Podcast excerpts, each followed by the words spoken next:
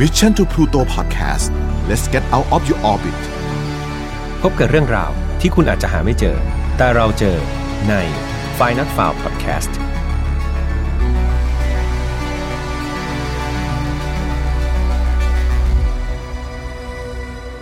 สวัสดีครับ ยินดีต้อนรับนะครับเข้าสู่ Final File Podcast วันนี้คุณอยู่กับผมแฮมทัชพลเช่นเคยครับ วันนี้เรามาเจอกันใน episode ที่ 70 แล้วนะครับ ก็เรียกว่าเข้าสู่เลข 7 จนได้ ถ้าเป็นคนก็เรียกว่าสูงอายุแล้วใช่ไหมครับ เต็มตัวใครจะไปคิดว่า Final f a r มาได้ไกลขนาดนี้ ยังไงขอบคุณแฟนๆ รายการทุกคนนะครับ ที่คอยส่งกำลังใจแล้วก็คำติชมทุกๆคำติและคำชมนะครับ ผมเข้าไปอ่านแล้วก็พร้อมที่จะนำมาปรับปรุงรายการเสมอนะครับ เพื่อให้ถูกใจทุกคนมากที่สุด และทุกๆอย่างนะครับ และทุกๆ คนนั่นเองที่ทำให้รายการเนี่ยมาถึงวันนี้ได้ และสำหรับ episode ที่ 70 เนี่ยผมต้องบอกเลยว่ามันเป็น episode ที่พิเศษแบบสุดๆ ครับ คือต้องบอกว่าปกติแล้วเนี่ย Final File แต่ละตอนผมจะทำการหาข้อมูลเอง แปลเองแล้วก็เรียบเรียงเองทั้งหมดเลย แล้วก็นำมาเล่าให้เพื่อนๆ ฟังในแต่ละสัปดาห์ แต่ว่าใน episode เนี่ย ได้มีเพื่อนรายการ Final File ท่านหนึ่งครับ ส่ง inbox มาบอกว่าอยากฟังคดีนี้จังเลย แต่แค่อยากฟังไม่พอครับ กลัวว่าเดี๋ยวกว่าจะได้ฟังเนี่ยรอคิวนาน แฟนรายการท่านนี้ครับ ก็เรียกว่าไปหาข้อมูลมาให้แบบ exclusive สุด ๆ ชนิดที่เรียกว่าห้ามพลาดด้วยประการทั้งปวง เพราะว่าอะไรครับเพื่อนๆเพราะว่าคดีในวันนี้เนี่ย มันเกิดขึ้นที่ประเทศเยอรมันครับ แล้วแฟนรายการท่านเนี่ยก็กำลังศึกษาอยู่ที่ประเทศเยอรมัน ก็เลยได้แปลเนื้อหาจากคดีนี้จากซอสภาษาเยอรมันครับ ซึ่งพวกเราเราเนี่ยถ้าไม่ได้เรียน ภาษาเยอรมันเนี่ยใครๆไม่มีทางที่จะอ่านภาษาเยอรมันออกแน่นอน เพราะว่าเป็นหนึ่งในภาษาที่ค่อนข้างยากครับ คือนอกจากจะแปลจากเอกสาร แล้วก็สารคดีจากภาษาเยอรมันเนี่ยแฟนรายการท่านนี้ครับยังได้ไปถ่ายรูปจากสถานที่จริงครับที่มันเคยเกิดเหตุขึ้นมาจริง ๆ แล้วก็พวกหลักฐานอะไรต่างๆเนี่ยมาฝากเพื่อนๆด้วย เดี๋ยวผมจะให้ทีมงานเนี่ยนำไปเป็นภาพประกอบลงใน YouTube นะครับ เกริ่นมาสักขนาดนี้ เรียกว่าห้ามพลาดด้วยประการทั้งปวงสำหรับ episode แบบนี้ เพราะว่าผมรับประกันเลยว่าหาฟังที่ไหนไม่ได้อีกแล้วครับ แต่ว่าก่อนที่จะไปเล่าก็ต้องแจ้งเตือนเพื่อนๆอีกเช่นเคยว่า Final File ไม่สนับสนุนความรุนแรงทุกประเภทครับ ทุกเรื่องที่นำมาเล่าเนี่ยอยากให้ฟังเป็นแนวทางในการป้องกันตัวเอง ถอดบทเรียนนะครับจากอดีตที่มันเลวร้ายไม่ให้เกิดกับเรา แล้วก็คนที่เรารัก ส่วนน้องๆที่อายุต่ำกว่า 18 ปี อยากให้ชวนผู้ใหญ่ครับหรือว่าผู้ปกครองเนี่ยมาร่วมกับฟังด้วยกันเนาะท่านจะได้แนะนำแนวทางนะครับในการถอดบทเรียนแล้วก็เรื่องราวเหล่านั้นให้เราเข้าใจ แล้วก็สร้างเป็นกรอบป้องกันตัวเองเนาะเริ่มเรื่องกันเลยดีกว่า เรื่องราวนี้ครับมันต้องย้อนกลับไป นานพอสมควรครับ มันเกิดในวันศุกร์ที่ 1 พฤศจิกายนครับ ปี 1957 เลยทีเดียว เวลาประมาณ 5 โมงเย็นเนี่ย ได้มีแม่บ้านคนหนึ่งที่ชื่อว่าแอนนาครูเกอร์ เธอคนนี้ครับ ได้โทรไปแจ้งเจ้าหน้าที่ตำรวจนะครับ ให้เข้ามาทำการตรวจสอบอพาร์ตเมนต์เลขที่ 36 Steve s t a s s e r นะครับ โอ้โห ออกเสียงยากมาก Steve s t a s s e r เนี่ย เธอบอกว่าเธอได้ยินเสียงร้องของสุนัขเนี่ยออกมาจากห้องพักของเจ้านายของเธอ นอกจากนี้ครับ เธอก็ยังสังเกตว่าพวกขนมปังเนี่ยที่เธอเอามาส่งให้เจ้านายในตอนเช้าแล้วก็ตอนกลางวันเนี่ยมันยังตั้งอยู่ที่หน้าประตูอยู่เลย ซึ่งมันเป็นอะไรที่ผิดวิสัยผิดปกติมากแอนนาเธอเนี่ยไม่เคยเจอว่าเอ้ยเจ้านายจะเป็นอย่างนี้มาก่อนเลย ด้วยความไม่สบายใจครับ แล้วก็เป็นห่วงเจ้านายของเธอมากๆเนี่ย เธอก็เลยตัดสินใจโทรแจ้งเจ้าหน้าที่ตำรวจเพื่อมาตรวจสอบให้แน่ชัด จริง ๆ แล้วเนี่ยก่อนโทรแจ้งเจ้าหน้าที่ตำรวจนะครับ คุณแอนนาที่เป็นแม่บ้านเนี่ยเอาจริงๆเขาก็ได้เคาะประตูนะเรียกเจ้านายเธออยู่หลายครั้งเลยครับ แต่ว่ามันไม่มีใครตอบรับกลับมา ไม่มีเสียงอะไรตอบกลับมาเลย นอกจากเสียงของสุนัขที่เธอได้ยินเท่านั้นเอง เธอได้ลองเดินไปดูครับที่ลานจอดรถด้วย เพื่อดูว่ารถของเจ้านายของเธอเนี่ยถูกขับออกไปข้างนอกหรือเปล่าแต่ปรากฏว่ารถเบนซ์ครับ รุ่น 190 SL สีดำของเจ้านายของเธอเนี่ย ก็ยังจอดอยู่ที่เดิมอยู่ในลานจอดรถแบบตามปกติเลยครับ หลังผ่านมาได้ไม่นานประมาณครึ่งชั่วโมงก็คือ5้าโมงครึ่งเนี่ยเจ้าหน้าที่ที่ชื่อว่าไฮส์โมเรอร์ครับแล้วก็เจ้าหน้าที่อีกคนหนึ่งที่ชื่อว่าไฮส์ฟูเกอร์ทานัวครับเป็น2เจ้าหน้าที่ตำรวจเนี่ยก็มาถึงที่เกิดเหตุ เจ้าหน้าที่ทั้งสองพยายามที่จะเอาหูเนี่ยไปแนบกับประตูครับเพื่อฟังเสียงด้านใน และเขาก็ได้ยินเสียงครางอย่างทรมานของสุนัขจากอีกฝั่งหนึ่งของประตูจริง ๆ พวกเขาก็ได้ทำการเคาะประตูครับ แล้วก็ส่งเสียงเรียก แล้วก็ไม่มีใครตอบกลับมาจริงๆ พวกเขาก็เลยลองเปิดประตูดู ปรากฏว่าประตูมันไม่ได้ล็อกครับ ทันทีที่เจ้าหน้าที่สองนายเนี่ยเปิดประตูเข้าไปในห้องเนี่ย พวกเขาก็ได้กลิ่นข่าวเลือดครับ มันคลุคลุ้งไปหมดทั่วห้องเลย แล้วก็ยังมีไอของความร้อนครับ เรียกว่ามันปะทะเข้ามากับประสาทสัมผัสของพวกเขาเข้าอย่างจังเลย ด้วยสัญชาตญาณของเจ้าหน้าที่ตำรวจทั้งสองนายเนี่ย ก็รู้ได้ทันทีเลยว่าเฮ้ยมันมีอะไรบางอย่างที่มันไม่ค่อยดีเนี่ยเกิดขึ้นในนี้อย่างแน่นอน พวกเขาได้เดินเข้าไปในห้องรับแขกครับ แล้วก็กดเปิดสวิตไฟเนาะและสิ่งที่พวกเขาได้พบก็คือศพของหญิงสาวคนหนึ่งครับ ที่นอนแน่นิ่งอยู่บนพื้น สภาพภายในห้องเนี่ยมีข้าวของเรียกว่ากระจัดกระจายเนี่ยเต็มไปหมดเลย ซึ่งแสดงให้เห็นชัดถึงร่องรอยการต่อสู้ที่เกิดขึ้นค่อนข้างที่จะรุนแรงก่อนหน้านี้นะครับ ส่วนเจ้าของศพหญิงสาวที่นอนอยู่บนพื้นเนี่ยเธอชื่อว่ามาเรียโรซาเลีย ออกุสเตอร์นิติบิตครับ เธอคนนี้คือใคร คุณมาเรียโรซาเลียออกุสเตอร์นิติบิตเนี่ย หลายๆ คนจะเรียกเธอว่าโรสแมรี่นิติบิตครับ ผมขอเรียกเธอว่านิติบิตแล้วกันเนาะ เธอเกิดเมื่อวันที่ 1 กุมภาพันธ์ ปี 1933 ที่เมืองดุสเซลดอร์ฟครับ ประเทศเยอรมนีเธอแล้วก็น้องสาวอีกสองคนอยู่กับคุณแม่ โดยต้องบอกว่าครอบครัวของเธอเนี่ยเป็นครอบครัวที่ค่อนข้างที่จะยากจนเอามากๆครับ พวกเธอเนี่ยถูกส่งไปยังสถานสงเคราะห์เด็กและเยาวชน แล้วก็มีคู่สามีภรรยาคู่หนึ่งเนี่ยมารับเธอไปอุปถัมภ์ในปี 1939 ครับ ซึ่งตอนนั้นเนี่ยนิติบิตก็อายุได้ 6 ขวบ จนกระทั่งเลี้ยงดูเธอมาครับ จนกระทั่งเธอเนี่ยอายุ 11 ปีดิทิบิดก็โดนล่วงละเมิดทางเพศนะครับ ซึ่งมันได้สร้างบาดแผลในจิตใจ แล้วก็กลายเป็นจุดพลิกผันในชีวิตของเธอเลยทำให้ช่วงชีวิตวัยรุ่นของเธอเนี่ย เธอเลือกที่จะหารายได้จากการค้าบริการทางเพศครับ ซึ่งพฤติกรรมของนิติบิตเนี่ยมันก็ไม่ค่อยที่จะเข้ารูปเข้ารอยสักเท่าไหร่ จนทำให้พ่อแม่บุญธรรมเนี่ยก็เรียกว่าทนไม่ไหว แล้วก็ส่งเธอกลับมายังสถานสงเคราะห์เด็กและเยาวชนอีกครั้งหนึ่ง แต่นิติบิตเองเนี่ยก็มักจะคอยหลบหนีครับออกจากที่นั่นหลายต่อหลายครั้งเลย ชีวิตของเธอเนี่ยเรียกว่าเราหกระเหินไปหลายต่อหลายที่ จนกระทั่งเธอย้ายไปอยู่ที่แฟรงก์เฟิร์ตอัมไมครับ โดยไปเป็นพนักงานเสิร์ฟแล้วก็นางแบบนะครับ แต่แล้วไม่นานเนี่ยนิติบิดก็ตัดสินใจหาเงินโดยการ ค้าประเวณีอีกครั้งหนึ่ง คนรอบข้างเนี่ยมักจะบอกว่านิติบิตเนี่ยพยายามที่จะ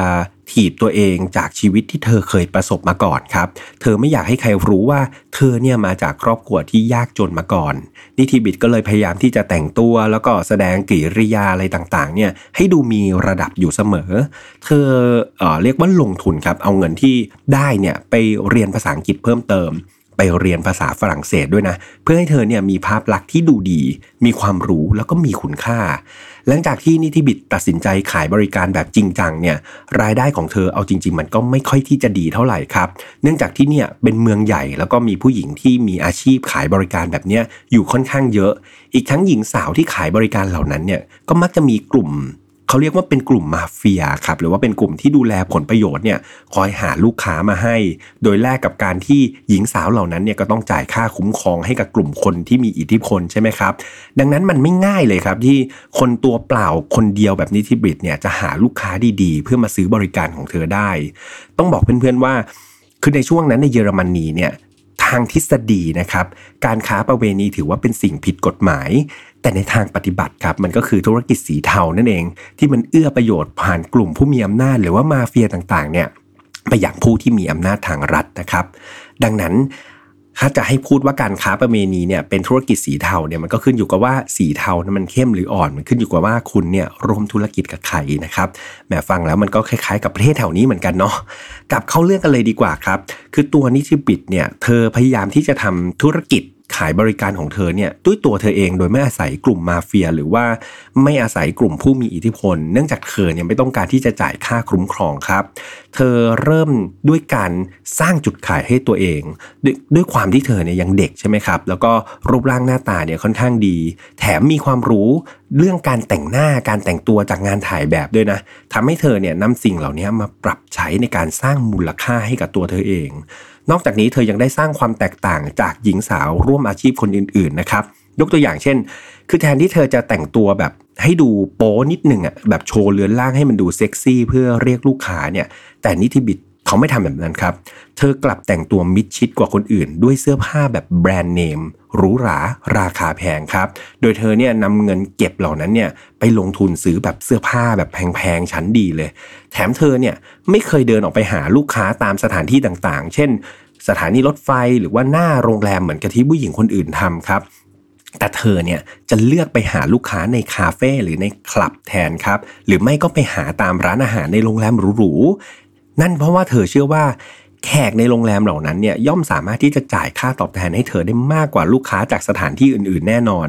คือต้องบอกว่าในสมัยนั้นครับ มันไม่มีผู้หญิงค้าบริการคนไหนที่กล้าเข้าไปหาลูกค้าในโรงแรมหรอกนะครับ ยิ่งเป็นโรงแรมแบบระดับหรูๆระดับต้นๆของเมืองเนี่ย พวกเธอไม่กล้าแม้ แต่จะไปยืนรอลูกค้าหน้าโรงแรมด้วยซ้ำแต่นิติบิตเธอไม่กลัวครับ แล้วเธอกล้าที่จะทำในสิ่งที่คนอื่นไม่ทำหลังจากนั้นครับ แขกของนิติบิตส่วนใหญ่ก็จะเป็นแขกที่มาพักในโรงแรมหรูเหล่านั้น เธอไม่ต้องหาลูกค้าเองอีกต่อไป เพราะว่าอะไรครับ เพราะมันเกิดจากการเล่าแบบปากต่อปากของบรรดาลูกค้าของเธออีกที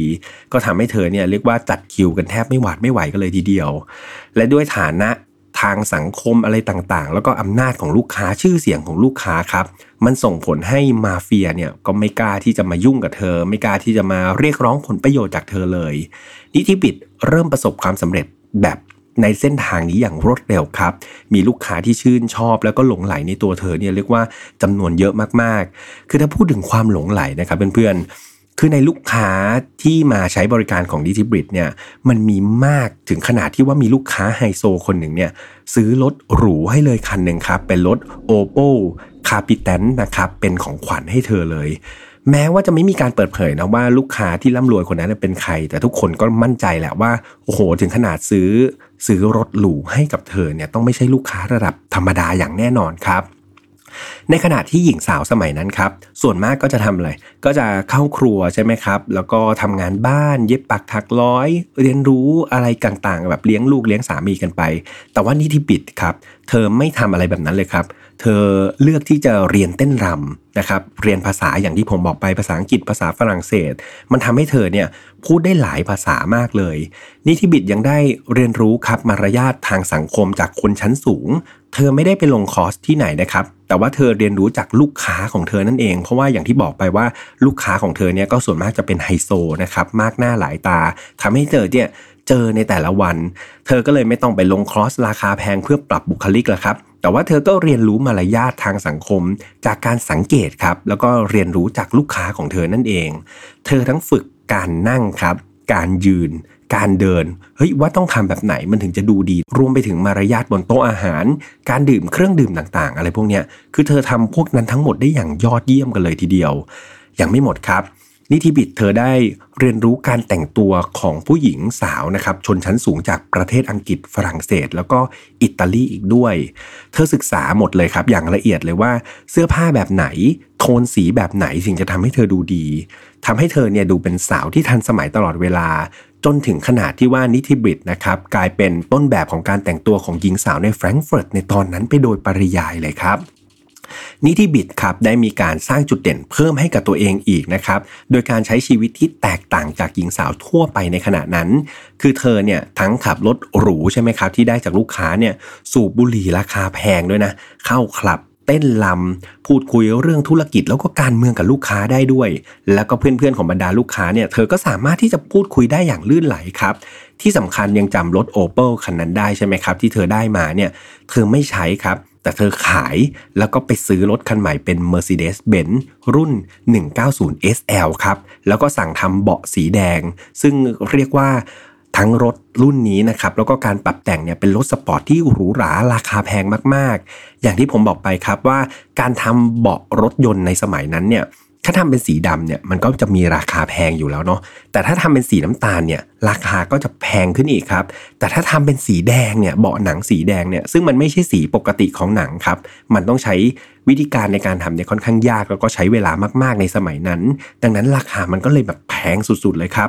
ดังนั้นพูดง่ายๆก็คือนิติบิตเธอเลือกทุกอย่างแบบรุ่นท็อปหมดเลยนะครับหรือแม้แต่เรื่องเล็กๆน้อยๆอย่างสัตว์เลี้ยง เธอก็ไม่พลาดครับ นิติบิตเธอได้ซื้อหมาพุดเดิ้ลสีขาว แล้วก็ตั้งชื่อมันว่าเจ้าโจนะครับมาเป็นสัตว์เลี้ยงเพื่อเพิ่มภาพลักษณ์ของเธออีกด้วย เนื่องจากสุนัขพันธุ์พุดเดิ้ลครับมันเป็นสุนัขเลี้ยงที่นิยมเลี้ยงของหญิงสาวชั้นสูงในฝรั่งเศส สเปน แล้วก็อิตาลีในตอนนั้นทำให้ราคาของเจ้าพุดเดิลเนี่ยก็เรียกว่าค่อนข้างแพงเอามากๆครับ แล้วก็ถือว่าเป็นสุนัขพันธุ์ที่หายากเอามากๆด้วย นิติบิตก็เรียกว่า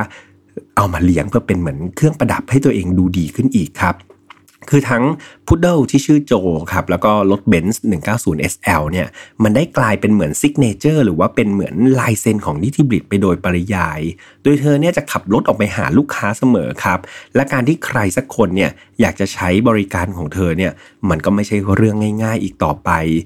นิติบริตครับเธอไม่เคยปล่อยให้ลูกค้านี่เลือกเธอครับ แต่เธอเองต่างหากจะเป็นฝ่ายเลือกลูกค้าว่าเธอจะขายบริการหรือว่าให้เวลากับใคร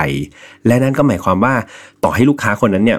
รวยมากๆเลยนะ สามารถจ่ายเงินได้ตามที่เธอขอเนี่ย มันก็ไม่ได้แปลว่านิติบิตนะครับจะตกลงขายบริการหรือว่าใช้เวลากับคนเหล่านั้นเสมอไปนะ สิ่งเหล่านี้ครับทำให้มูลค่าแล้วก็ความต้องการทางตลาดของตัวนิติบิตเนี่ยเรียกว่าสูงเอามากๆเลยครับ การแข่งขันของเธอกับผู้หญิงที่อยู่ในสายงานเดียวกันเนี่ยเท่ากับศูนย์เลยครับ เพราะว่ามันไม่มีใครเลยครับที่ทั้งสวย ทั้งฉลาด ทั้งสง่า ทั้งวางตัวดี แล้วก็ดูเป็นธรรมชาติได้เท่ากับเธอเลยนิติบิตครับเป็นที่โปรดปรานของบรรดา เรียกว่าผู้ชายชั้นสูงนะครับ นักธุรกิจที่มีฐานะรวมทั้งนักการเมือง แล้วก็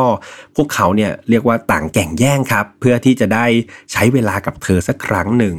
นิติบิตสามารถสร้างรายได้จากอาชีพสีเทาวันนี้ได้อย่างมหาศาล นั่นทำให้เธอเนี่ยใช้จ่ายในแต่ละวันเนี่ยเรียกว่าฟุ่มเฟือยสุดๆครับ ไม่ว่าจะเป็นรถยนต์หรูใช่ไหมครับ เสื้อผ้าเครื่องสำอางน้ำหอม รวมไปถึงอพาร์ตเมนต์ที่เธออยู่ครับ ก็มีอัตราค่าเช่านี้ที่เรียกว่าแพงสุดๆเลย โดยเธอเลือกเช่าอพาร์ตเมนต์ใจกลางเมือง ที่มีระบบฮีเตอร์ฝังไว้ใต้พื้นด้วยนะครับ ระบบนี้เขาเรียกว่า Fußbodenheizung ครับ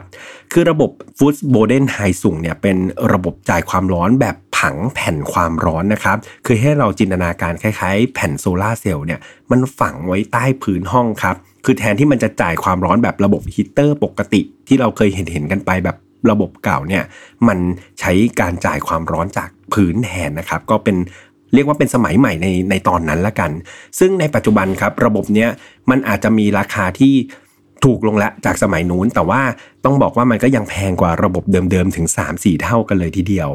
นอกจากนี้ครับนิติบิตเนี่ยยังมีความที่เรียกว่าเฉลียวฉลาดมากๆ เธอเป็นคนหัวดีมาก และเธอก็ยังเป็นคนที่มีเล่ห์เหลี่ยมสูงมากๆด้วย เธอมักจะทำการหลอกลูกค้าครับ หลายต่อหลายคนเลยว่า เธอเนี่ย ตั้งคันนะครับกับคนเหล่านั้นเพื่ออะไรครับ เพื่อเรียกร้องค่าเลี้ยงดูรายเดือนนั่นเอง เพราะในสมัยนั้นครับการพิสูจน์ว่าเธอเนี่ยท้องกับใครเป็นเรื่องที่มันยากมากๆเลย มันไม่สามารถที่จะท้องทิพย์ได้ง่าย ๆ ครับ เหมือนในปัจจุบัน และในบรรดาแขกของเธอเนี่ยเป็นคนที่ เรียกว่ามีสถานะทางสังคมสูงครับ มีตำแหน่งมีหน้าที่ เขาก็เลยกลัวว่านิติบิดเนี่ยจะเอาเรื่องความสัมพันธ์ของพวกเขาเนี่ยไปเปิดเผยกับนักข่าวครับ หรือไม่ก็ขายข่าวให้กับหนังสือพิมพ์ท้องถิ่น พวกเขาก็เลยยอมจ่ายเงินครับให้กับนิติบิดอย่างปฏิเสธไม่ได้นั่นเองแต่ชีวิตที่แสนรุ่งโรจน์ของเธอครับ มันก็ได้จบสิ้นลงจากน้ำมือของใครบางคน ในตอนนี้ครับ หญิงสาวที่ชื่อว่านิทิบิตคนนี้อยู่ในสภาพไร้วิญญาณ ร่างของเธอนอนหงายครับ ตะแคงหน้าไปด้านซ้ายนอนราบอยู่กับพื้นหน้าโซฟา ขาซ้ายของเธอครับ สอดอยู่ใต้โซฟา ส่วนขาขวาเนี่ยพาดอยู่บนโซฟาครับ มีรองเท้าข้างขวาแล้วก็กระเป๋าเนี่ยวางอยู่บนโซฟาอีกด้วยใต้ศีรษะของเธอมีผ้าขนหนูรองไว้ครับ บริเวณใบหน้าของเธอมีเลือดออกทางจมูก ปาก หูแล้วก็ตานะครับ ซึ่งในตอนที่เจ้าหน้าที่พบศพเนี่ยเลือดเรียกว่ามันยังไม่หยุดไหลออกจากหูของเธอเลยนะครับ แถมหน้าของเธอเนี่ยมีอาการบวมอย่างรุนแรงกันเลยทีเดียว มีเลือดออกจากแผลด้านหลังของศีรษะเนี่ยเป็นจำนวนมาก มีแผลถลอกที่หน้าผากแล้วก็ขมับด้านขวาครับ ที่คอของเธอเนี่ยมีร่องรอยของการถูกบีบอย่างรุนแรงเลย โดยพบการแบบเรียกว่ารอยกดทับเนี่ยประมาณ1เซนเลยนะครับ ตรงบริเวณเส้นเลือดดำตรงด้านซ้ายของลำคอ แล้วก็มีร่องรอยการถูกข่วนอย่างชัดเจนครับ นิ้วมือของเธอเนี่ยเรียกว่าเปลี่ยนเป็นสีเขียวค้ำแล้ว โดยสภาพศพที่กล่าวมานะครับเป็นสภาพศพที่เจ้าหน้าที่บันทึกไว้เบื้องต้นตอนที่พบศพ ยังไม่ใช่สภาพศพหลังการชันสูตรอย่างเป็นทางการนะครับ จึงระบุณตอนนั้นไม่ได้ว่าสาเหตุการเสียชีวิตของเธอคืออะไรคราวนี้เดี๋ยวผมจะพาเพื่อนๆมาดูสภาพของห้องที่เกิดเหตุนะครับ มีการพบว่าโทรศัพท์เนี่ยถูกวางกองไว้บนพื้นข้างโซฟาครับ ในสภาพที่หูของโทรศัพท์เนี่ยไม่ได้วางอยู่กับตัวเครื่องครับ หูของโทรศัพท์เนี่ยมันดันไปวางอยู่บนโซฟา แล้วก็เก้าอี้นะครับพบรอยกระเซ็นของเลือดติดอยู่ด้วย นอกจากนี้ยังมีการพบชิ้นส่วนที่เขี่ยบุหรี่ครับแล้วก็แจกันเนี่ยแตกกระจายเต็มพื้นห้องเลยโต๊ะเก้าอี้ก็มีรอยแตกหักครับ ในห้องเนี่ยมีอุณหภูมิสูงมากๆ แล้วก็มีกลิ่นเหม็นอับนะครับ คล้ายๆเป็นกลิ่น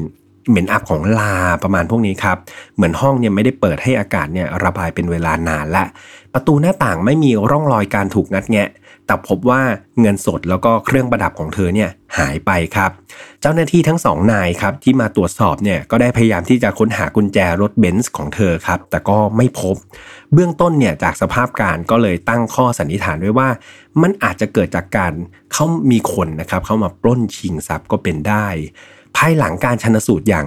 ละเอียดครับ พบว่าสาเหตุการเสียชีวิตเนี่ยเกิดจากการขาดอากาศหายใจจากการถูกบีบคออย่างรุนแรงครับ ส่งผลให้มีเลือดเนี่ยออกทางจมูก ปากตาและหูครับ ร่วมกับแผลที่ถูกตีบริเวณหลังศีรษะอย่างรุนแรง โดยคาดว่าอาวุธสังหารก็น่าจะเป็นที่เขียบุหรี่ หรือไม่ก็เป็นแจกันนี่แหละที่พบในที่เกิดเหตุ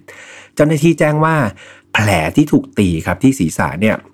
น่าจะถูกเกิดขึ้นก่อนที่จะมีการบีบคอ ก็เลยคาดว่าฆาตกรเนี่ยคงจะฟาดเธอก่อนครับที่ศีรษะด้วยที่เขี่ยบุหรี่หรือไม่ก็แจกันนี่แหละ จนเธอเนี่ยล้มฟุบลงไป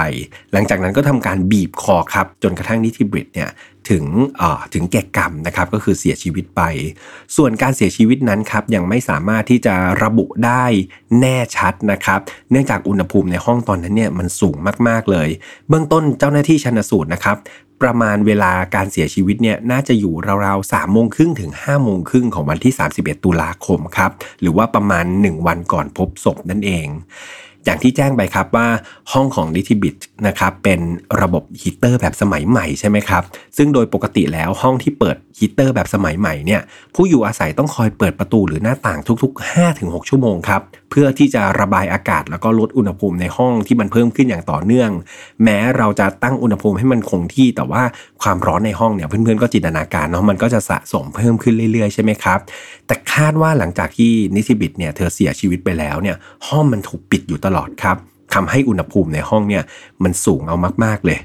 คดีนี้ครับกลายเป็นที่กล่าวขวัญอย่างมาก เจ้าหน้าที่ตำรวจได้ทำการตรวจสอบที่เกิดเหตุอย่างละเอียดนะครับสอบถามพยานแล้วก็เพื่อนบ้านของนิติบิตทั้งหมดเลย ซึ่งมันมีทั้งทนาย ทั้งนักเขียนนักธุรกิจพนักงานธนาคาร จนในที่สุดครับตำรวจนะครับก็ได้รวบรวมหลักฐานแล้วก็ข้อมูลต่างๆเนี่ยได้มาซึ่งผู้ต้องสงสัยทั้งหมด 3 คนครับ 3 คนนี้มีใครกันบ้างครับ คนแรกเลยครับ เขาชื่อว่าฮารันฟอนโบเลนอูนฮาบักนะครับคนนี้เนี่ยเรียกว่าเป็นคู่ควงแล้วกันครับของนิติบิตก็เป็นคนที่แบบเหมือนเป็นแฟนของเธอแล้วครับ คนที่สองชื่อว่าไฮโฮมานครับคนนี้เป็นเพื่อนของเธอนะครับเป็นเพื่อนผู้ชายของเธอ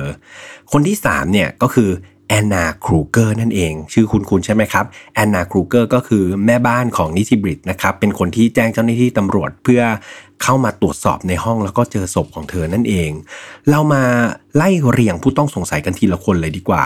เริ่มตั้งแต่คนแรกครับที่ชื่อว่าฮารัลด์ฟอนโบเลนอุนด์ฮาบาร์กนะครับชื่อค่อนข้างยาวผมขอเรียกเขาว่าคุณฮาบาร์กละกัน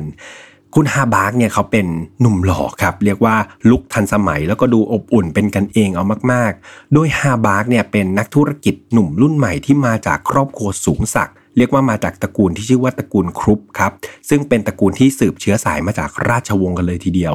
ต้องบอกว่าครอบครัวเนี่ยทั้งร่ำรวยครับมีอำนาจมีชื่อเสียงมีเงินทอง ถึงขนาดที่ว่ามีการจัดอันดับให้เป็นครอบครัวที่มั่งคั่ง ติดอันดับหนึ่งใน 5 ของเยอรมนีตลอดนะครับ ครอบครัวธุรกิจของคุณฮาบาร์กเนี่ยก็มีทั้งสิ่งพิมพ์ อุตสาหกรรมเหล็ก stainless steel แล้วก็ธุรกิจเล็กๆอื่นๆอีกมากมาย ดังนั้นฮาบาร์กครับเขาก็จะเดินทางมาติดต่อธุรกิจที่เมืองนี้บ่อย แล้วก็ได้รู้จักกับนิติบิตที่โรงแรม Steigenberger Frankfurter Hof นะครับเป็นโรงแรมที่ทั้งคู่เจอกัน ในครั้งแรกครับที่ทั้งสองใช้เวลาอยู่ด้วยกันเนี่ยฮาบาร์กก็ได้แนะนำนิติบิตกับใครต่อใครว่าเธอเนี่ยชื่อว่ารีเบคก้านะ แม้กระทั่งการใช้เวลาในค่ำคืนนั้นที่ pension หรูแห่งหนึ่งครับในเมืองแฟรงก์เฟิร์ตเนี่ยฮาบาร์กก็ได้ลงชื่อนิติบิตครับกับ reception หรือว่าพนักงานต้อนรับว่าหญิงสาวที่มาพามาด้วยเนี่ยชื่อว่ารีเบคก้าหลังจากได้รู้จักกันแล้วครับฮาบาร์กก็เดินทางมาที่แฟรงก์เฟิร์ตเนี่ยบ่อยขึ้น ทั้งด้วยเหตุผลทางธุรกิจ แล้วก็เหตุผลส่วนตัวนะครับนิติบิตเองก็เรียกว่าติดใจครับแล้วก็สละเวลาทั้งหมดให้กับฮาบาร์กครับ แบบทุกครั้งที่เขามาที่นี่เนี่ย เธอก็จะให้เวลากับเขามากกว่าแขกคนอื่นๆครับ แล้วก็จะเห็นได้ชัดเลยว่านายฮาบาร์กเนี่ยค่อนข้างที่จะตกหลุมรัก แล้วก็หลงใหลนิติบิตเป็นอย่างมากฮาบาร์กพานิติบิตไปร่วมรับประทานอาหารกับครอบครัวด้วยนะครับที่เอสเซนครับเอสเซนก็คือรัฐอีกรัฐหนึ่งของเยอรมนีอยู่ทางตอนเหนือนะครับถัดจากโคโลญไป โดยเขาเนี่ยได้แนะนำเธอให้รู้จักกับครอบครัวแล้วก็เพื่อนฝูงของเขา แถมฮาบาร์กเนี่ยยังพาเธอไปเข้าคลับชั้นสูงครับแล้วก็งานเลี้ยงของคนชั้นสูงอยู่บ่อยครั้งครับ ฮาบาร์กจะคอยส่งจดหมายครับ แล้วก็โปสการ์ดเนี่ยมาให้นิติบิตอย่างสม่ำเสมอในตอนที่พวกเขาเนี่ยอยู่ห่างกัน และนายฮาบาร์กก็ยังเป็นนักธุรกิจที่แบบเรียกว่ายุ่งมากๆ แต่ถึงแม้เขาจะมีเวลาน้อยครับ ถ้าเขามีเวลาเมื่อไหร่เขาก็จะรีบเดินทางมาใช้เวลาอยู่กับนิติบิตทันทีดูเหมือนความรักมันจะหวานชื่นใช่ไหมครับเพื่อนๆนิติบิดเองก็เป็นที่อิจฉาแล้วก็เป็นที่สนใจอย่างมาก แต่ความเป็นจริงมันไม่ได้เป็นอย่างที่เห็น คือทางครอบครัวของฮาบาร์กเนี่ยพยายามที่จะ ขัดขวางครับ ไม่อยากให้เขาเนี่ยคบหากันนิติบิตเนี่ยพวกเขาไม่มีทางเลยครับ ที่จะยอมรับผู้หญิงที่ทำอาชีพแบบนี้มาเป็นส่วนหนึ่งของวงตระกูลของเขาอย่างแน่นอน มีครั้งหนึ่งครับเพื่อนๆเนี่ยก็ถามนายฮาวบาร์กเนี่ยว่าเฮ้ยมันเป็นไปได้ไหมที่นายจะแต่งงานกับนิทิบิตแน่นอนครับฮาวบาร์กก็บอกว่าการแต่งงานกับนิทิบิตเนี่ยมันคงเป็นไปได้แค่บนดวงจันทร์เท่านั้นแหละ นั่นหมายความว่าอะไรครับเพื่อนๆ คือเขาเองก็รู้นะครับว่าสถานการณ์มันเป็นอะไรอย่างไรเป็นอย่างดีครับ คือครอบครัวของฮาบาร์กเนี่ยเขาก็ยอมปิดหูปิดตาแหละให้ฮาบาร์กไปมาหาสู่กับนิทิบิตเพราะว่าเขาเนี่ยมีกิจการนะครับที่ต้องเดินทางไปดูแลที่แฟรงเฟิร์ตบ่อยๆ อีกทั้งตัวฮาบาร์กเองเนี่ยก็ได้มีผู้หญิงสูงสักคนหนึ่งที่เป็นเหมือนคู่มั่นคู่หมายที่ทางครอบครัวทั้งสองฝ่ายเนี่ยได้ทำการตกลงกันไว้แล้วอีกด้วยครับ นั่นหมายความว่าหากวันใดวันหนึ่งเนี่ยที่ถึงเวลาที่ต้องแต่งงานเนี่ย พ่อแม่ของฮาบาก็เชื่อว่าลูกชายของเขาครับ จะยอมกลับมาทำตามความประสงค์ของตระกูลอย่างไม่ขัดขืนนั่นเอง พวกเขาก็เลยยอมทำใจแล้วครับ ปล่อยให้ฮาบากเนี่ยอยากจะทำอะไรก็ทำไปนะครับ ก่อนที่จะถึงเวลาแต่งงานนั่นเอง ฮาบากเนี่ยเรียกว่าเอาใจมากครับ คอยซื้อของขวัญของมีค่าให้นิติบิตเยอะแยะมากมาย ไม่ว่าจะเป็นไข่มุกเสื้อผ้าราคาแพงกระเป๋ารองเท้า เรียกว่าจัดหนักจัดเต็มเป็นสายเปตัวจริงครับ นอกจากนี้เขายังจ่ายค่าเลี้ยงดูให้กับนิติบิตด้วยนะ เป็นจำนวนเป็นรายเดือนนะครับ ถึง 8,000 ถึง 10,000 ดอยมาร์คครับ หรือว่าประมาณ 4,000 ถึง 5,000 ยูโร คือถ้าเปลี่ยนเป็นเงินไทยก็ประมาณ 144,000 บาทถึง 180,000 บาทนะครับ ในขณะนั้นนะครับเพื่อนๆ ซึ่งถือว่าเป็นเงินจำนวนมหาศาลมากๆ ที่เธอได้รับในแต่ละเดือนแบบแบบได้รับมาเรื่อยๆ เลยครับ เป็นค่าเลี้ยงดู และที่สำคัญครับ ทุกๆ ครั้งที่เธอได้รับมัน เขาจ่ายเป็นเงินสดครับ คือในระหว่างที่นิติวิทย์คบหากับฮาบาร์กอย่างเปิดเผย เธอเองก็ไม่ได้หยุดอาชีพขายบริการแต่อย่างใด เธอยังคงไปรับแขก VIP อยู่เป็นระยะครับ และเธอเนี่ยก็มีรายได้จากรายเดือนจากแขกคนอื่น ๆ ที่เธอไปหลอกว่าตั้งครรภ์อีกด้วยนะเพื่อนๆยังจับได้ใช่ไหมดังนั้นมันแทบจินตนาการไม่ออกเลยนะครับว่าในแต่ละเดือนเนี่ยนิติบิตจะมีรายได้มากขนาดไหนฮาบาร์ครับ หลังจากที่เป็นหนึ่งในผู้ต้องสงสัยเนี่ยเขาถูกนำตัวมาที่สถานีตำรวจนะครับเพื่อทำการสอบสวนคดีนี้ โดยเขาเนี่ยให้การปฏิเสธความเกี่ยวข้องกับคดีนี้ทั้งหมดเลยครับ เขาได้แจ้งกับเจ้าหน้าที่ว่า ในวันเกิดเหตุเนี่ยญาติผู้ใหญ่คนหนึ่งของเขาเนี่ยเสียชีวิต จึงทำให้เขาเนี่ยต้องไปช่วยงานศพอยู่ที่เอสเซนเขาไม่ได้มาหานิติบิตที่แฟรงเฟิร์ตแต่อย่างใด เจ้าหน้าที่ก็ตั้งข้อสงสัยว่า ไอ้การเดินทางด้วยรถยนต์ครับจากเมืองแอสเซนต์มาอย่างแฟรงเฟิร์ตเนี่ยใช้เวลาประมาณ 3 ชั่วโมงเท่านั้นเอง ซึ่งเอาจริง ๆ มันก็เป็นไปได้ใช่ไหมครับ หากฮาวบาร์กเนี่ยขับรถมาที่แฟรงเฟิร์ตเพื่อทำการสังหารนิทิบิดแต่ด้วยความที่เขาเนี่ยมีพยานยืนยันที่อยู่ให้มากมายทำให้ฮาวบาร์กเนี่ยไม่ได้ถูกต้องตั้งข้อสงสัยอะไรนะครับเพียงแต่ถูกเรียกเข้ามาให้ปากคำในฐานะผู้ต้องสงสัยเท่านั้นเอง ส่วนในที่เกิดเหตุครับ เจ้าหน้าที่พิสูจน์พบหลักฐานว่าเฮ้ยมันมีรูปถ่ายของเขาที่นิติบิตเนี่ยใส่กรอบไว้ในห้องนะครับรวมถึงจดหมายแล้วก็โปสการ์ดที่ฮาบาร์เคยส่งให้เนี่ยอยู่ๆมันหายไปจากห้อง อีกทั้งยังพบลายนิ้วมือครับ ซึ่งเป็นลายนิ้วมือของนิ้วนางข้างซ้ายของฮาวบาร์กเนี่ยติดอยู่บนขวดไวน์บนโต๊ะอาหารในห้องของนิทิบิตในวันนั้นอีกด้วย มีแหล่งข้อมูลครับที่ระบุว่า เอาจริง ๆ แล้วการที่รูปถ่ายจดหมายแล้วก็โปสการ์ดของฮาวบาร์กเนี่ยมันได้หายไปจากสถานที่เกิดเหตุเนี่ยคนที่เอาไปอะมันก็ไม่น่าจะใช่ใครอื่นครับ นอกจากเจ้าหน้าที่ตำรวจสองนายแรกที่เข้าไปตรวจสอบนั่นเอง โดยพวกเขาเนี่ยอาจจะไปเห็นรูปของฮาวบาร์กครับ แล้วเขาก็จำได้ว่าฮาวบาร์กเนี่ยคือใคร เพราะว่าเขามาจากครอบครัวที่มีชื่อเสียงใช่ไหมครับเขาก็มีชื่อเสียงระดับหนึ่ง ดังนั้นครอบครัวนี้ก็อาจจะมีอิทธิพลครับกับกรมตำรวจ ดังนั้นตำรวจสองคนนี้ก็เลย แอบหยิบหลักฐานอะไรเหล่านี้ออกมาติดตัวครับ นั่นทำให้เจ้าหน้าที่ทั้งสองรายเนี่ยเก็บกวาดหลักฐานอะไรที่มันเกี่ยวกับฮาบาร์ทั้งหมด แล้วก็มอบให้กับผู้บัญชาการตำรวจของแฟรงก์เฟิร์ตในขณะนั้นแทนครับ หลังการตายของนิติบิดไม่กี่ชั่วโมงเนี่ยผู้บัญชาการตำรวจของแฟรงก์เฟิร์ตเนี่ยได้ทำการเรียกคุณพ่อคุณแม่ของฮาบาร์ครับแล้วก็มอบกล่องของต่างๆเนี่ยที่เจอจากห้องนิติบิดเนี่ยมอบคืนให้กับเขา แน่นอนว่าพ่อแม่ของฮาวบาร์ก็ได้กำชับกับทางตำรวจครับ บอกว่า ก็ทำทุกอย่างนะ ไม่ให้ชื่อของลูกชายหัวแก้วหัวแหวนของเขาเนี่ยไปอยู่ในข่าวฆาตกรรมอันเฉาโฉดอันนี้ให้ได้ แต่นั้นไม่ใช่ความต้องการของฮาวบาร์ครับ เขารู้เรื่องนี้แล้วก็ได้ทำการส่งมอบกล่องที่มีของทั้งหมดเนี่ยคืนให้กับกรมตำรวจ เพื่อนๆอาจจะสงสัยว่าเอ้า ก็ตำรวจอุตส่าห์ช่วยหมกเม็ด แล้วทำไมฮาบาร์ต้องทำอย่างนั้น ที่เขาทำอย่างนั้นเพราะว่าเขาบอกว่าเขามั่นใจในความบริสุทธิ์ของตัวเองครับ อีกทั้งความสัมพันธ์ของเขากับนิติบิดเนี่ยมันก็ไม่ใช่ความลับอะไร ยังไงก็หลบซ่อนไม่พ้นอยู่ดี เขาไปไหนมาไหนกับเธออย่างเปิดเผยตลอด 6 เดือนที่รู้จักกัน ดังนั้นจะบอกว่าตัวเขาเนี่ยไม่เกี่ยวกับเธอครับ มันเป็นไปไม่ได้อยู่แล้ว ข่าวการตัดสินใจคืนกล่องหลักฐานนี้ให้กับคมตำรวจนะครับ มันทำให้ประชาชนทั่วไปเนี่ย เริ่มตั้งคำถามครับกับตำรวจว่าเฮ้ยคดีเนี้ยมันซื่อตรงและโปร่งใสขนาดไหนกันนะ ซึ่งจากข้อมูลเชิงลึกครับ มันได้บอกว่าวงการตำรวจในเยอรมนีในขณะนั้นค่อนข้างที่จะเน่าเฟะมากๆครับ มันมีการรับสินบนเนาะ มีการใช้อำนาจในทางไม่ชอบ คือไม่ต่างอะไรจากวงการมาเฟียวงการหนึ่งเลยครับ ทางเจ้าหน้าที่ตำรวจครับ ได้ตั้งข้อสงสัยแรงจูงใจในการฆาตกรรมว่า หรือมันอาจจะเกิดจากความหึงหวงครับ ซึ่งอาจจะเป็นไปได้ว่าฮาวบาร์กเนี่ยมีความรู้สึกรักครับ แล้วก็อยากได้นิติบิดเนี่ยมาเป็นครอบครองอยู่เป็นเพียงเจ้าของอยู่เป็นเพียงคนเดียวนะครับ แล้วก็ต้องการให้เธอเนี่ยเลิกอาชีพขายบริการ แต่นิติบิดเธอไม่ยอมครับ หรืออีกแนวทางหนึ่งเนี่ยเขาก็บอกว่าฝ่ายนิติบิดเองนี่แหละ อาจจะเป็นคนที่แบบอยากแต่งงานกับฮาวบาร์กแต่ฮาวบาร์กเขารู้ดีครับว่ามันเป็นไปไม่ได้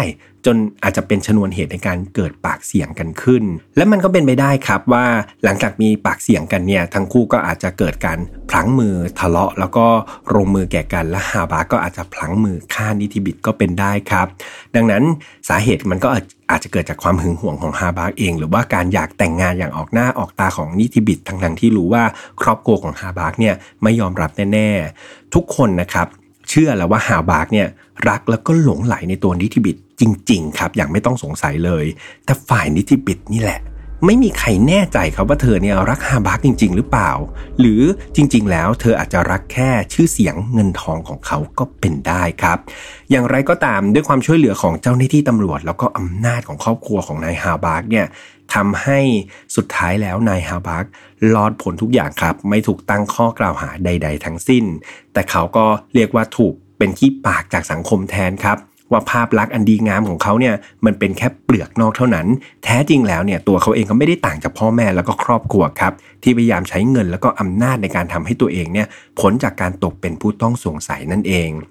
ผู้คนแล้วก็สื่อมวลชนครับ ได้ตั้งข้อสงสัยในตัวฮาบาร์กเนี่ยมากมายเลยครับ ไม่ว่าจะเป็นเรื่องของพยานยืนยันสถานที่ของฮาบาร์กจะเห็นได้ว่าพยานทุกคนที่มาให้ปากคำเนี่ยล้วนแต่เป็นญาติครับเป็นคนในครอบครัวของเขาทั้งนั้นเลย ทั้งทั้งที่วันนั้นครับเป็นงานจัดงานศพของญาติผู้ใหญ่ของเขาจริงนะแต่กลับไม่มีแขกคนอื่นเลยครับ ที่มาเป็นพยานให้กับฮาบาร์กและเรื่องนะครับที่เขาคืนกล่องหลักฐานให้เนี่ยเอาจริง ๆ มันก็เป็นเพราะว่าเขาเนี่ยปฏิเสธไม่ได้ครับ มันเหมือนหลังชนฝาแหละว่าเขายังไงเขาก็มีคนรู้อยู่แล้วครับ ว่าเขามีความสัมพันธ์กับนิติบิดนะครับเอาจริง ๆ เขาไม่ได้อยากจะแสดงความบริสุทธิ์ใจอย่างที่เขากล่าวอ้าง แต่ว่าทำไปเพราะมันเลี่ยงไม่ได้ต่างหากล่ะอีกทั้งเรื่องของรายจ่ายรายเดือนครับที่เป็นเงินสดก้อนใหญ่เนี่ยคือปกติเนี่ยเงินเยอะขนาดนี้แทนที่จะจ่ายายผ่านธนาคาร ซึ่งมันสะดวกกว่าใช่ไหมครับ แต่ว่าทำไมเขาจ่ายเป็นเงินสดละ่ะ หรือมันมีการหลีกเลี่ยงการตรวจสอบทรัพย์สินอะไรหรือเปล่าที่มันไม่ชอบหรือเปล่านะ หรือพูดง่ายๆ คนก็ตั้งข้อสงสัยว่ามันเป็นการฟอกเงินหรือเปล่านั่นเอง ที่สำคัญครับสำคัญมากๆเลยก็คือ การค้าประเวณีในตอนนั้นอย่างที่ผมบอกเพื่อนๆไปว่า มันถือเป็นเรื่องผิดกฎหมายครับ และมันมีหลักฐานขนาดนี้แล้ว ทำไมล่ะทำไมฮาบักถึงไม่ถูกจับก็ไปซื้ออผู้หญิงขายบริการจริง ๆ ก็ถือว่ามีความผิดทางกฎหมาย เรื่องราวและข้อสงสัยเหล่านี้ครับมันทำให้ผู้คนแล้วก็สื่อมวลชนเนี่ยมองว่าเอาจริงๆนายฮาวบาร์กนี่แหละคือผู้ต้องสงสัยอันดับหนึ่งของคดีนี้เลยนะครับจบไปแล้วสำหรับคนที่หนึ่ง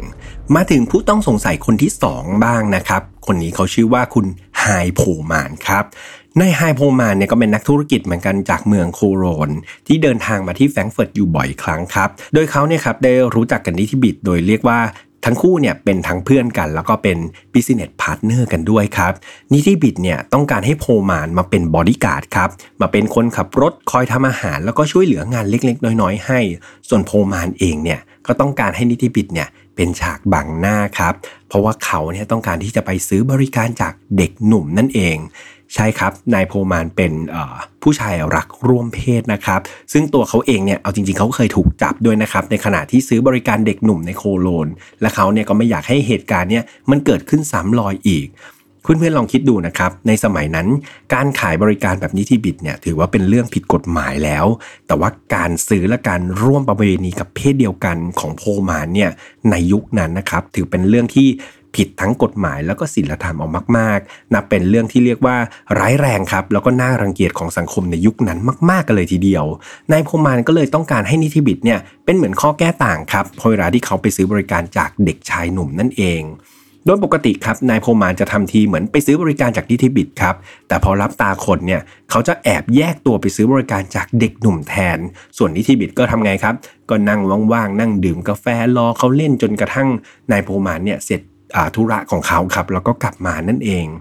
หากพลาดโดนถูกจับได้จริง ๆ ข้อหาที่จะถูกจับก็จะแค่ซื้อประเวณีจากนิติบิตเท่านั้นครับ ซึ่งบทลงโทษมันก็เบากว่าจากการซื้อบริการจากเพศเดียวกันเป็นไหนๆแต่แล้ววันหนึ่งครับ นายโพมานเนี่ยเขาถูกไล่ออกจากบริษัทที่เขาทำงานครับ เนื่องจากเขาเนี่ยไปขโมยสินค้าในบริษัทไปขาย แล้วก็เอาเงินเข้ากระเป๋าตัวเอง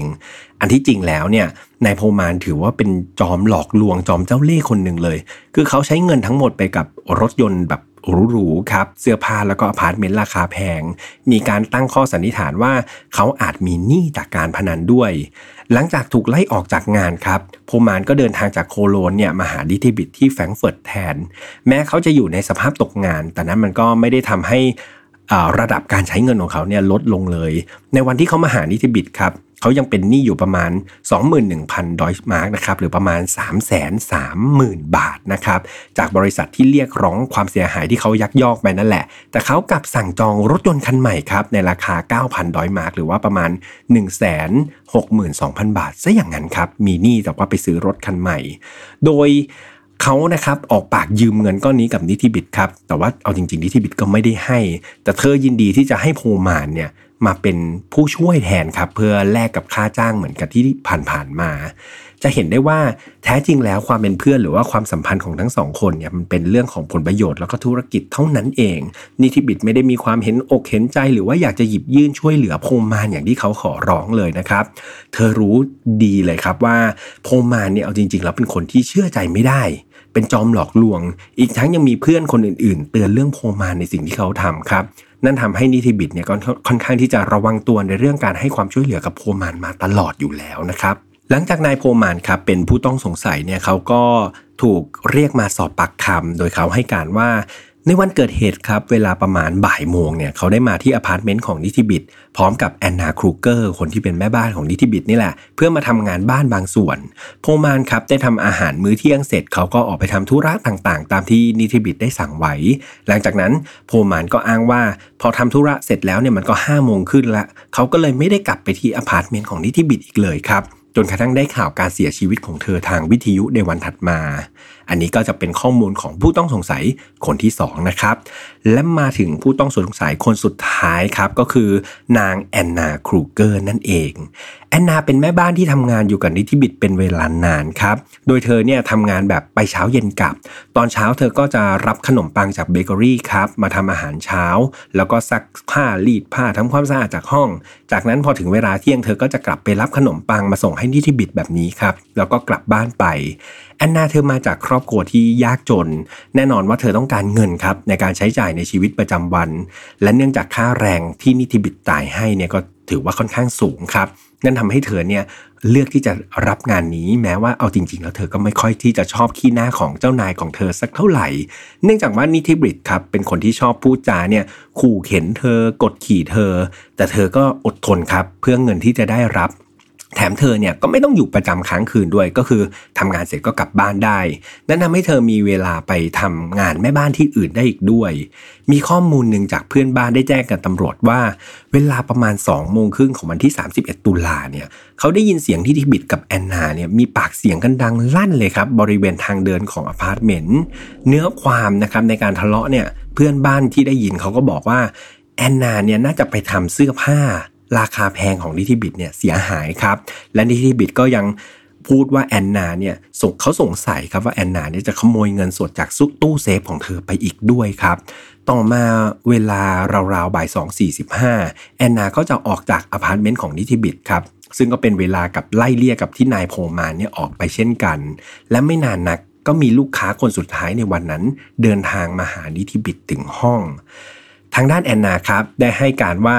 ในวันที่ 1 พฤศจิกายนเนี่ยเวลาประมาณ 8 โมง เธอได้มาที่อพาร์ตเมนต์ของนิติบิตเพื่อเอาขนมปังตอนเช้ามาส่งให้เจ้านายตามปกติเหมือนทุกวันนี่แหละ เธอก็ได้เคาะประตูเรียกครับ แต่มันไม่มีเสียงตอบรับเลย เธอเลยคิดว่า อืมหรือนิติบิตอาจจะยังไม่ตื่น ก็เลยวางขนมปังเอาไว้หน้าห้องแล้วก็กลับไปครับ ต่อมาในเวลาเที่ยง เธอก็แวะเอาขนมปังมาให้อีกครับ แต่เธอก็เห็นว่า เอ๊ะทำไมขนมปังในตอนเช้ามันยังอยู่ที่เดิม เธอก็เลยเคาะประตูเรียกเจ้านายครับ แต่ว่ามันก็ไม่มีเสียงตอบรับอะไร เธอก็เลยคิดว่า เอ๊ะหรือว่านิติบิตจะออกไปข้างนอก ก็เลยวางขนมปังเอาไว้หน้าประตูแล้วก็กลับบ้านไปครับ แต่ในใจลึกๆเนี่ย เธอก็ยังคงรู้สึกคาใจครับ ที่นิติบิตเนี่ยไม่ยอมเก็บขนมปังเข้าไปในห้อง แอนนารู้สึกไม่สบายใจ ก็เลยกลับไปที่อพาร์ตเมนต์เวลาประมาณ5โมงตามที่ผมเล่าไปตอนต้น แล้วก็ได้พบกับความ ผิดปกติต่างๆ เช่นเสียงร้องของพุดเดิ้ลนะครับ นั่นทำให้เธอตัดสินใจโทรแจ้งเจ้าหน้าที่ตำรวจในเวลาต่อมาตามที่เล่าไป และนี่ก็คือผู้ต้องสงสัยทั้งหมด 3 คนครับที่เกี่ยวข้องกับการเสียชีวิตของนิติบิตนั่นเองเพื่อนๆมาถึงตรงนี้ครับ เพื่อนๆคิดว่าใครลองเดาไว้ในใจกันดูนะครับ จ้าหน้าที่ตำรวจครับใช้เวลาในการสืบสวนคดีนี้ถึง 3 ปีกันเลยทีเดียวหลังจากการเสียชีวิตของนิติบิตครับ โดยมีการสืบสวนแล้วก็รวบรวมพยานหลักฐานต่างๆ ในที่สุดเจ้าหน้าที่ตำรวจก็ได้ทำการส่งสำนวนฟ้อง โดยผู้ต้องสงสัย 3 คนเนี่ยเขาได้ทำการเลือกเหลือแค่หนึ่งคนเท่านั้นครับที่ถูกนำตัวขึ้นศาลเพื่อนๆลองทายไว้ในใจนะครับ เดี๋ยวผมจะบอกว่าคนคนนั้นคือใคร คนคนนั้นก็คือนายโผมานนั่นเองครับ ด้านฮาวบาร์กนะครับคนที่เป็นผู้ต้องสงสัยคนแรกคนที่เป็นคนรักของนิติบิดเนี่ยกลายเป็นผู้บริสุทธิ์ครับไม่มีการกล่าวหาใดๆเลย แม้แต่ข้อหาซื้อประเวณีนะครับจะมีก็แต่การกล่าวหาทางสังคมครับ ที่ตรีตาว่าภาพลักษณ์อันขาวสะอาดของเขาแท้จริงมันก็เป็นสีดำนี่แหละที่มีเบื้องหน้าเบื้องหลังอย่างไม่ต้องสงสัย ส่วนทางด้านแอนนาครับคนที่เป็นแม่บ้านเนี่ยทางเจ้าหน้าที่ชี้แจงว่าข้อกล่าวหามันไม่มีน้ำหนักมากพอ อีกทั้งกรมตำรวจเชื่อว่า ผู้หญิงตัวเล็กอย่างแอนนาเนี่ยไม่มีทางที่จะฆ่าคนที่มีตัวขนาดพอๆกันได้ ด้วยการบีบคอจนถึงแก่ความตายได้ ตามสถิติอาชญากรรมของกรมตำรวจขณะนั้นครับ มันไม่มีฆาตกรผู้หญิงคนไหนเลยที่ทำการฆาตกรรมโดยการบีบคอเหยื่อมาก่อน และที่สำคัญครับ เธอเนี่ยก็เป็นคนแจ้งตำรวจเอง ดังนั้นแอนนาก็เลยหลุดพ้นจากการเป็นผู้ต้องสงสัยไปอีกหนึ่งคนครับ มาด้านนายโพมานมั่งเขาถูกนำตัวไปดำเนินการทางกฎหมายนะครับ และนอกจากการตกเป็นผู้ต้องสงสัยในคดีฆาตกรรมที่ทิบิดแล้วเนี่ยโพมานยังมีอีก 2 คดีพ่วงด้วย นั่นก็คือ คดีรักร่วมเพศครับ แล้วก็คดีซื้อบริการทางเพศกับเพศเดียวกัน มากันที่ข้อหาแรกกันก่อน ก็คือข้อหาฆาตกรรมที่ทิบิดครับ ปรากฏว่าหลังจากสืบสวนข้อมูลต่าง พบว่าในขั้นศาลมีการเปิดเผยข้อมูลของสมุดโน้ตของนิติบิตครับ เธอมีการจดรายชื่อลูกค้าเอาไว้มากถึง 60 รายชื่อด้วยกัน โดยเธอแบ่งลูกค้าออกเป็นเกรด A แล้วก็เกรด B ตามกำลังการจ่ายของลูกค้าครับและที่น่าตกใจก็คือ ในบรรดา 60 รายชื่อนั้น มีทั้งข้าราชการระดับสูงครับ มีนักการเมือง ทหาร ทนาย ตำรวจ นักธุรกิจ บุคคลที่มีชื่อเสียงอยู่เรียกว่ามากมายเลย แต่กลับไม่พบชื่อของนายโพมานอยู่ในลิสต์เลยครับ ด้วยเหตุนี้เองทนายของฝั่งโพมานก็เลยใช้อันนี้แหละครับ เป็นข้อแก้ต่างให้ตัวเองหลุดพ้นจากคดีนี้ อีกทั้งพยานและหลักฐานต่างๆ ที่ตำรวจไปสืบค้นมาเนี่ย มันก็ไม่ได้มีอันไหนที่มีน้ำหนักมากพอแบบมาก เจนที่จะเอาผิดกับนายโพมานได้ทำให้เขาเนี่ยหลุดจากข้อกล่าวหานี้ไป เหลือแค่ข้อกล่าวหารักร่วมเพศแล้วก็ซื้อบริการทางเพศจากเพศเดียวกันเท่านั้น โพมานก็ได้ทำการให้ข้อแก้ตัวครับ เขาบอกว่าตัวเขาเนี่ยเป็นเกย์แค่ 30%เท่านั้นเองฟังดูแปลกใช่ไหมครับเพื่อนๆ คือต้องบอกครับว่าในยุคนั้นเป็นยุคช่วงหลังสงครามโลกครั้งที่2เนี่ยมันยังไม่ได้มีการนิยามคำว่าไบเซ็กชวลครับ คือมันก็จะมีแค่ ผู้หญิงกับผู้ชาย แล้วก็คนที่ร่วมประเวณีกับเพศเดียวกัน หรือว่าที่เราเรียกกันว่าเลสเบี้ยนหรือว่าเกย์เท่านั้นเองครับ มันไม่มีไบเซ็กชวลดังนั้นการที่โพมานบอกว่าเขาเป็นเกย์สามสิบเปอร์เซ็นต์เนี่ยมันก็เลยกลายเป็นว่าเขาไม่เข้าข่ายผิดกฎหมายมาตราใด ๆ เลยครับ เพราะได้ไม่ได้มีการระบุครับว่าผู้ชายที่มีการร่วมประเวณีกับทั้งเพศหญิง และเพศชาย หรือว่าซื้อบริการทั้งกับเพศหญิงและเพศชายเนี่ยจะถูกกระทำความผิดตามกฎหมาย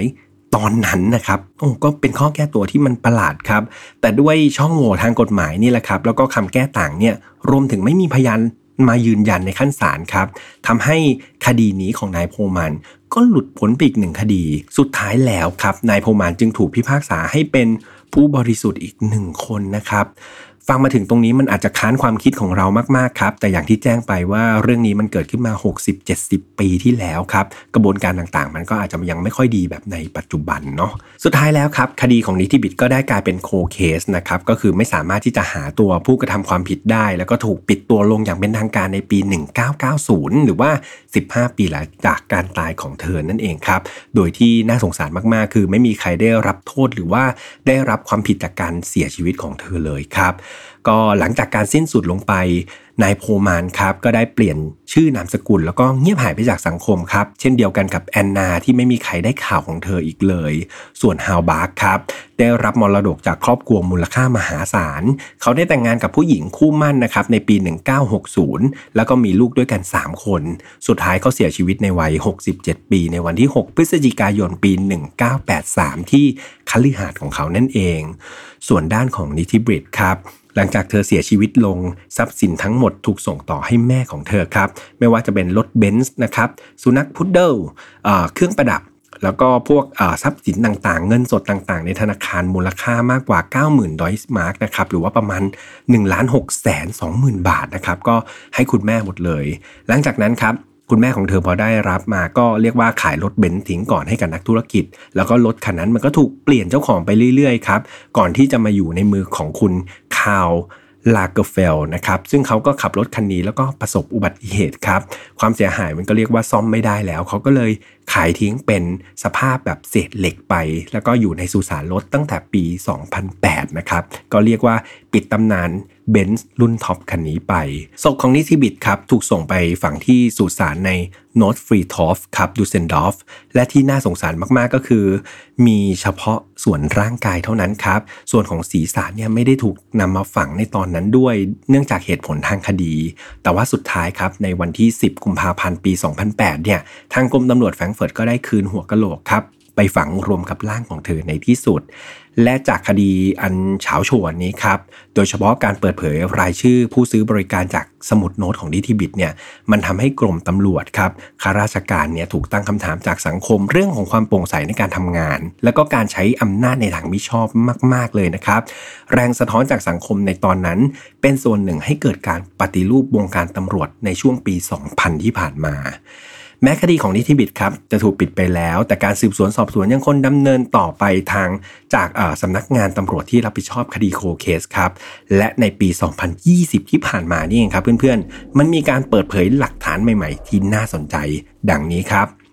อย่างแรกเลยเนี่ยในวันที่ 31 ตุลาคมปี 1957 เนี่ย โพมานเขาได้ให้การว่าเขาออกจากอพาร์ตเมนต์ของนิติบิตแล้วก็ไม่ได้กลับไปอีกเลยใช่ไหมครับในวันนั้น แล้วเขาก็อ้างว่าเขาเนี่ยอยู่ที่อพาร์ตเมนต์ของเขาตลอดเวลาจนถึงบ่ายของอีกวันหนึ่งเลย ซึ่งอพาร์ตเมนต์ของนายโพมานเนี่ยเอาจริง ๆ มันห่างจากอพาร์ตเมนต์ของนิติบิดเพียง 16 นาที โดยการขับรถยนต์นะครับอันนี้เป็นข้อมูลจาก Google ปี 2020 เนาะแต่ถ้าเราย้อนกลับไปปี 19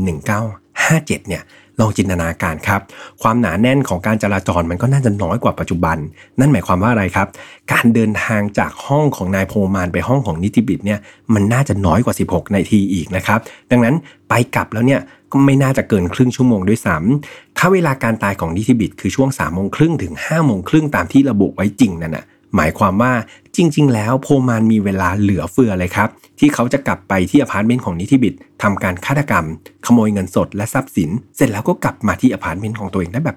สบาย ๆ เลยนะครับส่วนทางด้านแอนนาครูเกอร์ครับแม่บ้านที่ถูกตัดออกไปจากการเป็นผู้ต้องสงสัยคนแรกเนี่ยก็มีโอกาสสูงเช่นกันครับที่จะเป็นคนก่อเหตุนะครับ โดยมีการทดลองว่าแรงบีบจากมือผู้หญิงเนี่ย สามารถทำให้เกิดการเสียชีวิตได้เหมือนกันนะ ซึ่งมีข้อมูลจากผู้เชี่ยวชาญบอกว่า แรงกดที่ทำให้ถึงแก่ความตายก็คือแรงกดที่มีน้ำหนักอย่างน้อย 20 กิโลกรัมครับ ซึ่งหากกดบริเวณเส้นเลือดดำแถวลำคอด้านซ้ายด้วยแรงอย่างน้อย 20 กิโลกรัมเนี่ย ถ้ากดไป 15 วินาทีจะทำให้หมดสติครับ ถ้ากดไป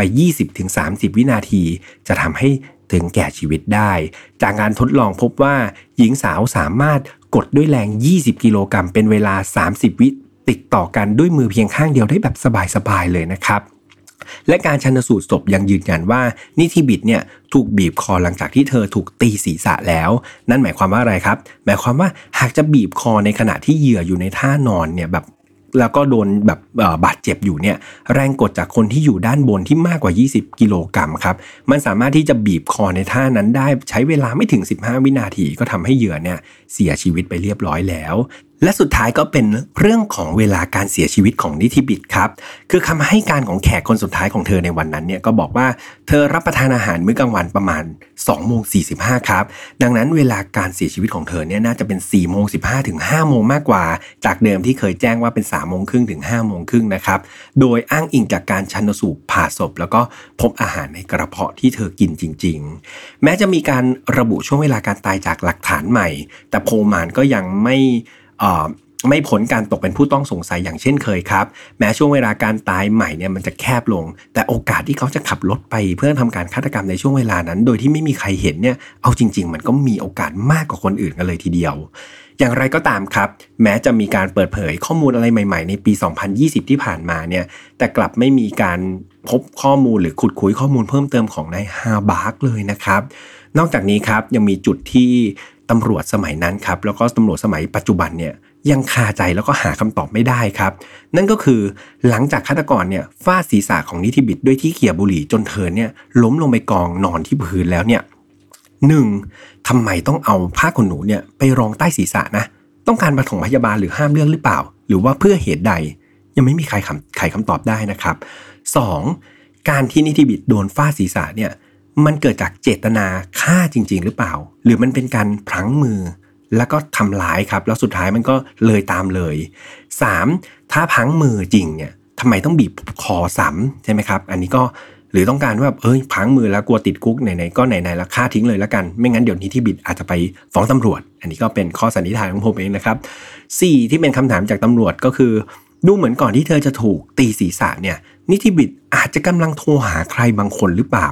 โดยการสันนิษฐานนี้ครับ ได้ดูจากตำแหน่งแล้วก็รอยกระเซ็นเลือดครับทำให้รู้ว่าเธอถูกตีขณะยืนแล้วก็กำหูโทรศัพท์อยู่ แต่เธอโทรหาใครนะ หรือกำลังแจ้งเจ้าหน้าที่ตำรวจครับ อย่างไรก็ตามครับ เจ้าหน้าที่ก็ยังไม่สามารถที่จะหาคำตอบเหล่านั้นได้นะครับ และยังคงทำการสืบสวน แล้วก็รวบรวมหลักฐานเกี่ยวกับคดีนี้ต่อไปครับ ก็เรียกว่าเป็นอันจบคดีที่น่าเศร้าแล้วก็ปิดตัวไม่ลงอันนี้ไป เป็นไงครับ คดีนี้ก็เรียกว่าเนื้อหาเข้มข้นสุดๆกันเลย และเนื้อหาแทบทั้งหมดครับ ก็อย่างที่แจ้งไปมาจากแฟนรายการท่านหนึ่งที่ลงมือแปลมาให้จากภาษาเยอรมันต้องขอบคุณนะที่นี้มากๆนะครับ พอดีคุยกันแล้วหลังใหม่คุยกันหลายรอบเลยครับแฟนรายการเขาไม่อยากเปิดเผยชื่อแต่เป็นว่าเป็นแฟนรายการที่น่ารักมากๆครับอยู่ที่เยอรมัน แล้วก็อยากแบ่งปันคดีนี้ให้กับ เพื่อนๆ ดังนั้นถ้าเพื่อนๆครับมีคดีไหนที่อยากจะแนะนำก็สามารถที่จะอินบ็อกเข้ามาได้นะครับมาหาผมแล้วก็มาพูดคุยกันว่าอยากฟังคดีนี้ หรือว่าถ้ามีข้อมูลที่น่าสนใจอะไรก็สามารถที่จะมาแบ่งปันได้ ไม่จำเป็นว่าจะต้องแปลเรียบเรียงมาให้แบบนี้ทุกคนนะครับ แค่แบ่งปันคดีมาเนี่ยผมก็จะนำมาจัดเรียงอันดับครับ แล้วก็เรียบเรียงใหม่มาเล่าให้เพื่อนๆฟัง สุดท้ายครับ คดีนี้อย่างที่บอกไปมันยังปิดตัวไม่ลง แล้วก็เป็นปริศนามากๆเนาะเพื่อนๆมีความคิดเห็นกับคดีนี้อย่างไร อย่าลืมคอมเมนต์กันไว้ใต้ YouTube นะครับเดี๋ยวผมจะเข้าไปอ่านคอมเมนต์ของทุกๆ คนเลยนะครับเรียกว่าเสียงหมดแล้วครับตอนนี้ก็เป็นอีกหนึ่งตอนที่ใช้เวลาในการเล่ายาวนานมากๆ แล้วก็อย่างที่แจ้งไปเนื่องจากแฟนรายการท่านนี้อุตส่าห์แปลมาอย่างละเอียด ผมก็เลยไม่อยากที่จะตัดรายละเอียดอะไรออกไปเลยครับ ยอมที่จะเล่าทั้งหมดเลย เพื่อให้เพื่อนๆเนี่ยได้รับข้อมูลที่เยอะที่สุดมากที่สุดแล้วก็ดีที่สุดนะครับ แต่ตอนนี้ก็สุขภาพของคอเนี่ยของพี่แฮมก็ค่อนข้างที่จะถ้าใครสังเกตเสียงจะค่อนข้างแหบนิดนึงครับ เพราะว่าอ่ามันจะเป็นรอบของการไม่สบายของพี่แฮมเองนี่แหละ คือ ถ้าจำกันได้เนี่ยตอนที่ 30ปลายๆเนี่ยก็จะไม่สบายไปรอบหนึ่งแล้ว นี่มาถึงตอนที่ 70 ก็จะครบรอบพอดีครับ ก็จะไม่สบายอีกรอบหนึ่งนะครับ จะเป็นอย่างนี้ตามปกติครับ ไม่ต้องเป็นห่วงอะไรเดี๋ยวทานยานะครับนอนเยอะๆ เดี๋ยวก็จะหายเองครับ ยังไงก็จะพยายามทนุถนอมเสี่ยงนะครับ เพื่อนำมาเล่าคดีแบบนี้นะครับในไฟล์นอลฟาวให้เพื่อนๆฟังได้ เรื่อยๆครับ จะพยายามไม่ขอพักนะครับสำหรับ File Not Found ครับเราออกอากาศทุกวันอังคารทางช่องของ Mission to Pluto เหมือนเดิมครับ ไม่ว่าจะเป็น YouTube Spotify SoundCloud Podbean Apple Podcast นะครับ แล้วก็อย่าลืมสำหรับใครที่ชอบ File Not Found เนี่ย เรามีช่องแยกใน Spotify แล้วก็ Apple Podcast ครับ เข้าไป search ได้เลยว่า File Not Found โลโก้สีแดงนะครับ แล้วก็ฝากแฟนเพจของ Mission to Pluto ด้วยตอนนี้เรามีเนื้อหาดีๆนะครับย้ำกันทุกครั้งเพราะอยากไม่อยากให้ทุกคนพลาดเนาะเนื้อหาดีๆ แล้วก็กิจกรรมสนุกๆเนี่ยเราก็จะแชร์เข้าไปในแฟนเพจ และ Exclusive สุดๆ ครับสำหรับใครที่ชื่นชอบแล้วก็อยากจะหาเพื่อนคุยครับ เข้ามาได้เลยใน f i Not f o u n Family Group นะครับใน Facebook เสิร์ชว่า f i Not f o u n Family ในนั้นมีเพื่อนๆแล้วก็มีผมครับเขาไปพูดคุยกันทุกวันเลยเกี่ยวกับคดีต่างๆ แล้วก็เรื่องราวของ f i n o t f o u n นะก็เป็นสังคมที่น่ารักครับเป็นเหมือนครอบครัวครอบครัวหนึ่งละกันสำหรับวันนี้คงต้องลากันไปก่อนครับ อันนี้เสียงใกล้จะหมดจริง ๆ แล้วขออนุญาตไปดื่มน้ำนะครับแล้วก็พักผ่อนแล้วเดี๋ยวเจอกันใหม่ใน episode ที่ 71สำหรับวันนี้เพื่อนๆดูแลสุขภาพกันให้ดีนะครับ รักษาตัวเองให้ดี รักษาคนที่รักให้ดีครับ เพราะว่าทุกๆ คนมีค่ากับรายการ File Not Found แล้วก็ทุกๆ คนมีค่ากับคนที่ทุกๆ คนรักด้วยนะ ดังนั้นไว้เจอกันใหม่วันอังคารหน้าสำหรับวันนี้ สวัสดีครับ Mission to Pluto Podcast let's get out of your orbit พบกับเรื่องราวที่คุณอาจจะหาไม่เจอ แต่เราเจอใน f i n a l f i l e Podcast